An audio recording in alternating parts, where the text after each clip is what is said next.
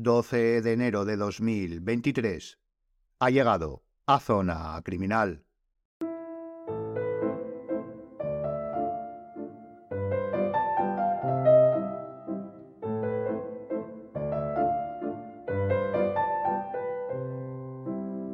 Ya lo ha visto en el título. Hoy en nuestra séptima entrega de Asesinos por el Mundo, en busca de la estructura de un perfil criminal, viajamos de nuevo hasta Oriente, pero alejándonos más que geográfica, culturalmente, de, China, y podríamos decir que acercándonos a Japón, con el cual comparte alguna que otra característica más que con el gigante asiático.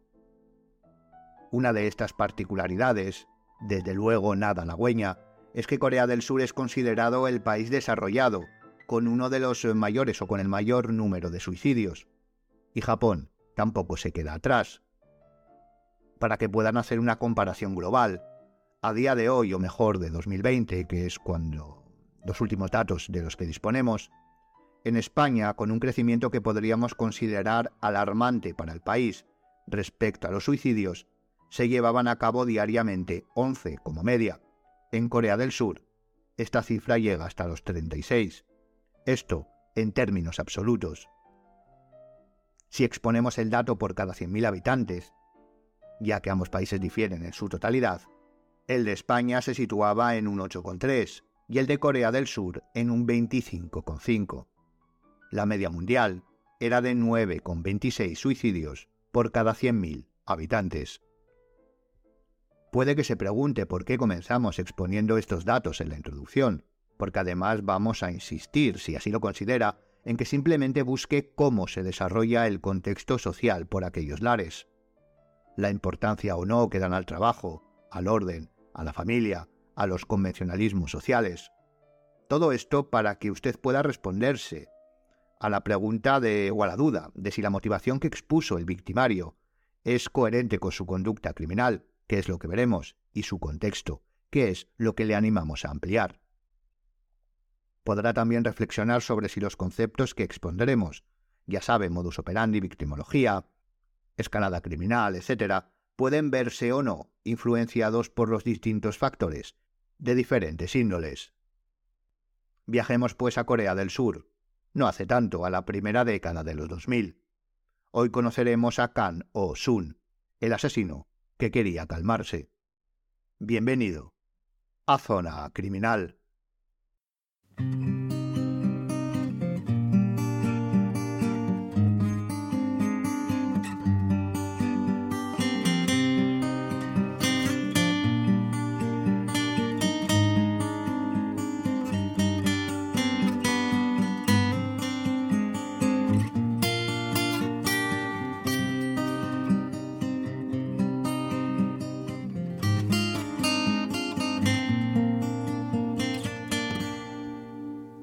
No-sun nació en 1971 en Seocheon. No ha trascendido, disculpe la pronunciación por supuesto, no ha trascendido mucho sobre su infancia y adolescencia, esa época que parece crucial para el desarrollo, y de los pocos datos que se saben ya sobre su adultez o adolescencia, es que trabajó como masajista en un club deportivo de Asan. De lo que podría ser su infancia, la única información que podemos obtener es la aportada por su hermano durante la investigación, o y posteriormente, que decía que era un niño recto, que siendo Khan el mayor, reprendía con dureza cuando no se hacía lo que mandaba, o lo que exigían sus progenitores. Ya de adulto, sí obtenemos más información debido a su periplo vital, y es que el victimario tuvo dos hijos y se casó cuatro veces. Esto no es nada característico ni fuera de lo común pero lo que sí aporta y podría ser valioso es el testimonio de cuatro individuos para poder comparar con el resto de sus conocidos, puesto que así como durante y tras la investigación, sus vecinos le catalogaban como un sujeto calmado e introvertido, un individuo normal, educado y agradable. De hecho, uno de los adjetivos utilizados para describirle fue dulce, un hombre dulce. Sus mujeres declararon en momentos diferentes haberse divorciado por su personalidad y conducta violenta. Esto sí resulta más importante y dato reconocible en esta tipología de personalidad que vamos a ver. Centrémonos ya en su otro periplo, el criminal. Su primera acción delictiva conocida comenzaría en 2005, pero esto no lo sabrían hasta que fuese detenido, cuando contaba con unos 35 años. Es cuando llevó a cabo la acción.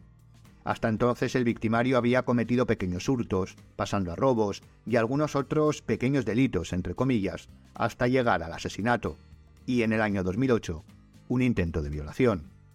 ¿Sería esta una escalada criminal coherente?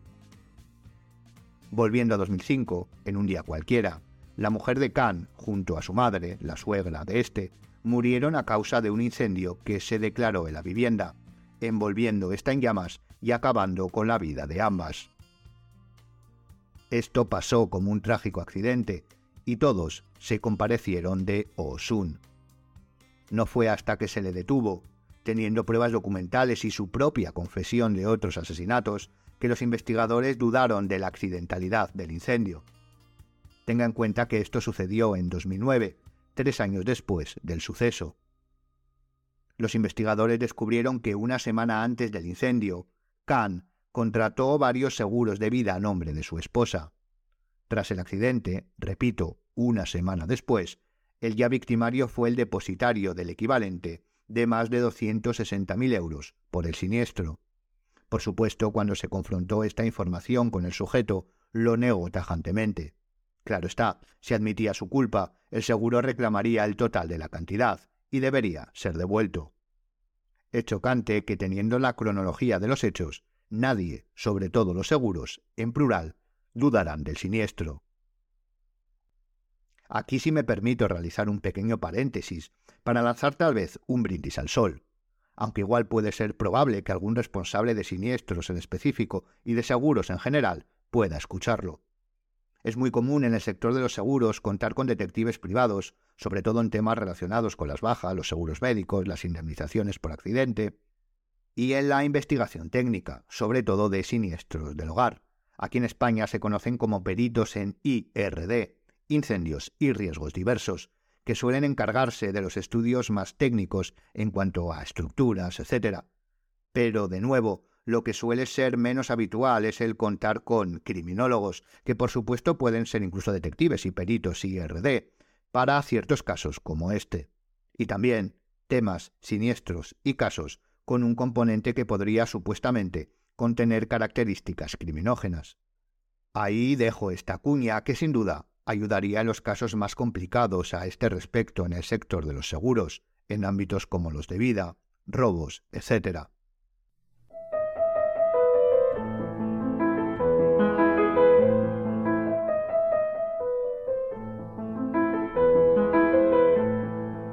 Retomando el desarrollo criminógeno del victimario, el 7 de septiembre de 2006 fue la fecha, durante mucho tiempo, que se creyó comenzó a asesinar.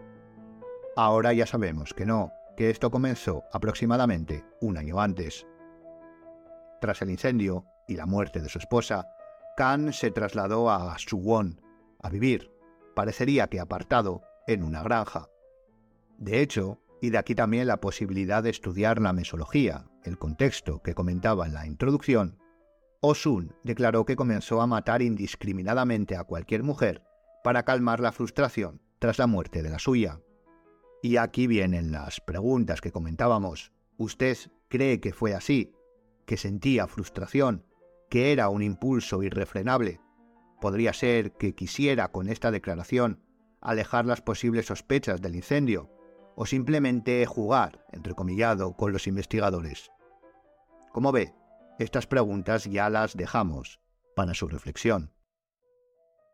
A partir de aquí el modus operandi no cambió. De hecho, la estructura era la misma y la puesta en escena dependía de dos situaciones. La estructura era aproximativa y convincente. No utilizaba la violencia directa. Se componía de una acción de aproximación, seguida de la convicción y tras esta, del asesinato. Esto siempre fue así respecto al modus operandi. La puesta en marcha de la estructura dependía de la situación en la que se desarrollaba. El comienzo siempre era el mismo. El victimario se movía de Suwon a los alrededores. Se movía por la propia provincia o sus zonas limítrofes. Esa era, parece ser, su zona de seguridad. A partir de ahí, la puesta en marcha, la aproximación, se llevaba a cabo o bien en un trayecto con el vehículo, es decir, se aproximaba gracias al coche a mujeres que estaban esperando el autobús, volvían de fiesta, etc., y pasaba a la fase de convencerlas, o bien llegaba a un punto concreto, que solía ser un karaoke, y allí, cual coto de caza cerrado, desplegaba su poder de convicción. Estas eran las dos puestas en marcha por él consideradas para su estructura. Una vez convencidas y por supuesto engañadas, normalmente al ofrecerse a llevarlas a sus casas, éste las violaba y las estrangulaba con sus propias medias. Es verdad que en algunas ocasiones las relaciones sexuales eran consentidas. Cuando esto pasaba no existía violación, obviamente, ni violencia durante, pero sí estrangulación posteriormente. Además, tras ello, les robaba las pertenencias, el dinero, las tarjetas de crédito, todo lo que llevaran. Después, enterraba en un bosque los cuerpos. Así se comportó durante los asesinatos posteriores al incendio. El primero sucedió el 7 de septiembre de 2006, cuando a primera hora de la mañana, antes de las 8, convenció a una mujer de 24 años que esperaba el bus para acudir a su trabajo de que la acertaría. Cuando fue detenido, el victimario no reconoció este asesinato, pero después, cuando vio que no había salida, indicó el lugar exacto donde enterró el cuerpo, y sus huesos fueron hallados en 2009. El segundo asesinato lo cometió el 14 de diciembre de 2006. Vaya calculando usted el supuesto periodo de enfriamiento. En este caso, su víctima fue una trabajadora de 37 años de un bar karaoke, tan populares en Corea del Sur. Parece que aquí las relaciones sexuales fueron consentidas, pero el modus operandi final no cambió y fue estrangulada. El 24 de diciembre es asesinada, de nuevo, una trabajadora de otro karaoke, también de 37 años. El 3 de enero de 2007, su víctima fue otra empleada, una administrativa de 52 años. Este comienzo de, este comienzo de 2007 fue negro en la provincia, pues el 7 de enero volvió a segar la vida de una trabajadora de karaoke, también de 37 años, y una mujer de 20 que el mismo día corrió la misma suerte. Tenga en cuenta las fechas. 7 de septiembre, 14 de diciembre, 24 de diciembre, 3 de enero y 7 de enero. Un periodo de enfriamiento corto y estable. Digo esto porque tras este doble asesinato, no volvió a matar, supuestamente, hasta el 9 de noviembre de 2008, un año y diez meses después. ¿Cree usted que es posible? Si sabemos que en ese tiempo no fue detenido, y continuó con su vida en la granja. ¿Cree que es plausible? ¿O que prosiguió con sus asesinatos y aún no han sido descubiertos? Desgraciadamente, la perfilación criminal nos indicaría que la segunda posibilidad es, ciertamente, la más plausible. Y de nuevo, desgraciadamente, parece que en los últimos años se han descubierto cuerpos, osamentas de víctimas, que responderían a este modus operandi. Pero claro, el tiempo transcurrido y la calidad de los indicios y pruebas hacen que la investigación sea tediosa y lenta, pero estamos seguros que no parará hasta llegar a una conclusión empírica. Los asesinatos eh, probados volvieron ese 9 de noviembre de 2008, cuando puso fin a la vida de una mujer de 48 años de la misma manera. Obviamente, las víctimas, cuando el victimario procedía a estrangularlas, se defendían, y claro está, podían dejar trazas biológicas de ambos, pero la tardanza en encontrar los cuerpos y la contaminación que los indicios y pruebas presentaban hacían tremendamente complicado el estudio de estas.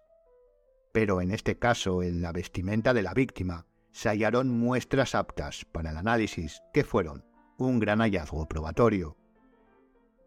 El 19 de diciembre del mismo año, un mes y diez días después del último asesinato, se cobró su última víctima, una mujer de 21 años fue recogida en vehículo por un sujeto, nuestro victimario. Tras violarla y estrangularla con sus medias y apropiarse de sus pertenencias, el cuerpo fue enterrado, y éste procedió a retirar la cantidad equivalente a 400 euros del cajero automático. Y aquí terminó su periplo criminal. A mediados de enero de 2009, el cadáver de esta última víctima fue encontrado en un campo de arroz. Probablemente tras inundarlo, el enterramiento del cadáver no fue lo suficientemente profundo y éste emergió, siendo identificado. Tras esta identificación, la investigación protocolaria se puso manos a la obra, y tras detectar la retirada del efectivo de la cuenta de la víctima en un cajero concreto, las cámaras del banco ya sabe a quién delataron. Khan O-sun fue detenido en su domicilio el 25 de enero de 2009. En su casa fueron intervenidas numerosas prendas de ropa femenina, sobre todo lencería. En su vehículo encontraron un anillo de oro perteneciente a una de las víctimas, cabellos femeninos y un cuchillo de cocina que probablemente servía para amedrentar a las víctimas cuando se daban cuenta que no les llevaba a su lugar de destino. Por eso se encontró en el vehículo, porque cuando la aproximación y convicción se hacían sin este, no era necesario. Entre enero y febrero de 2009, el asesino indicaría dónde enterró los cuerpos y ahí pudo comprobarse todo lo relatado. Desgraciadamente, uno de los cadáveres no pudo recuperarse debido a la construcción de un campo de golf sobre el terreno. Fue aquí, en estos momentos, cuando la tesis del incendio accidental en casa de su suegra fue puesta en duda. El 22 de abril de 2009, Khan fue declarado culpable de 10 asesinatos, incluyendo el de su mujer y su suegra. Fue condenado a pena de muerte. Es poco probable que sea ejecutado. De hecho, esta condena es una de las últimas dictadas, pero desde 1997 no se hace efectiva ninguna pena capital en el país.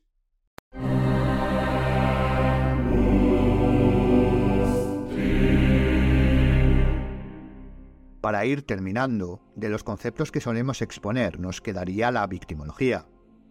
Es muy común que hablando sobre este caso o similares, se diga que no había una victimología clara, que la edad de sus víctimas se comprendían entre los 20 y 52 años, que desempeñaban profesiones dispares, que no tenían rasgos físicos comunes y que incluso se aproximaba a ellas tanto de día como de noche, por lo que no existía una estructura victimológica concreta. Aquí siempre me gusta explicitar dos puntos.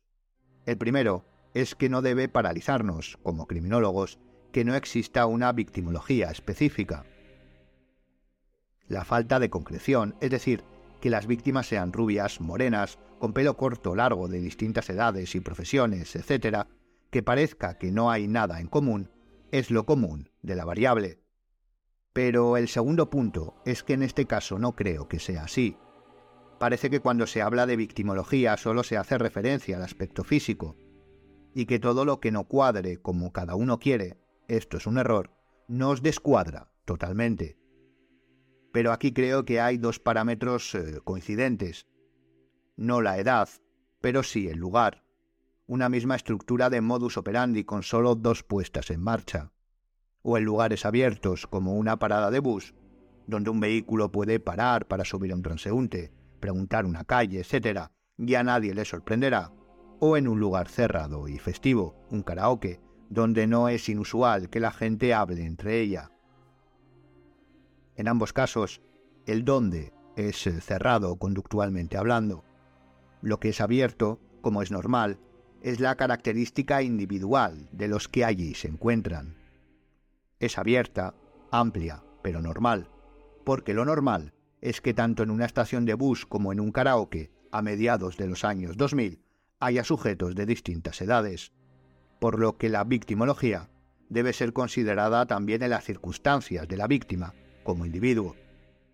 Y por otro lado, el que esa aproximación se haga indistintamente de día o de noche nos puede ayudar a concretar el desarrollo diario del sujeto.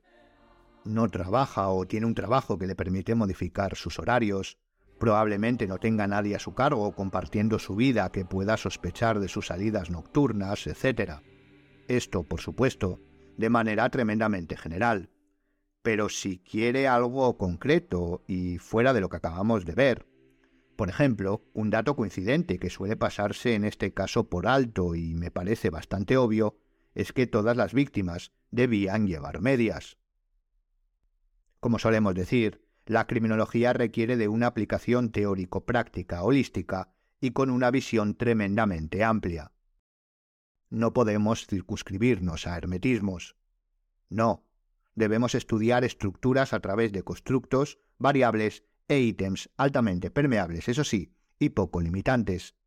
Debemos incidir en el análisis frío, objetivo y empírico, aplicándolo en casos individuales. Complicado, pero a eso se dedica, entre otras cosas, entre otras muchas cosas, nuestra ciencia. Y hasta aquí el programa de hoy. Ya sabe que le dejamos bibliografía para ampliar el tema en la descripción. No me queda más que animarle a seguirnos en el Instagram del podcast y en las redes sociales del Instituto Europeo de Ciencias Forenses y Seguridad, desde donde elaboramos y grabamos el programa. Gracias por escucharme y hasta la siguiente Zona Criminal.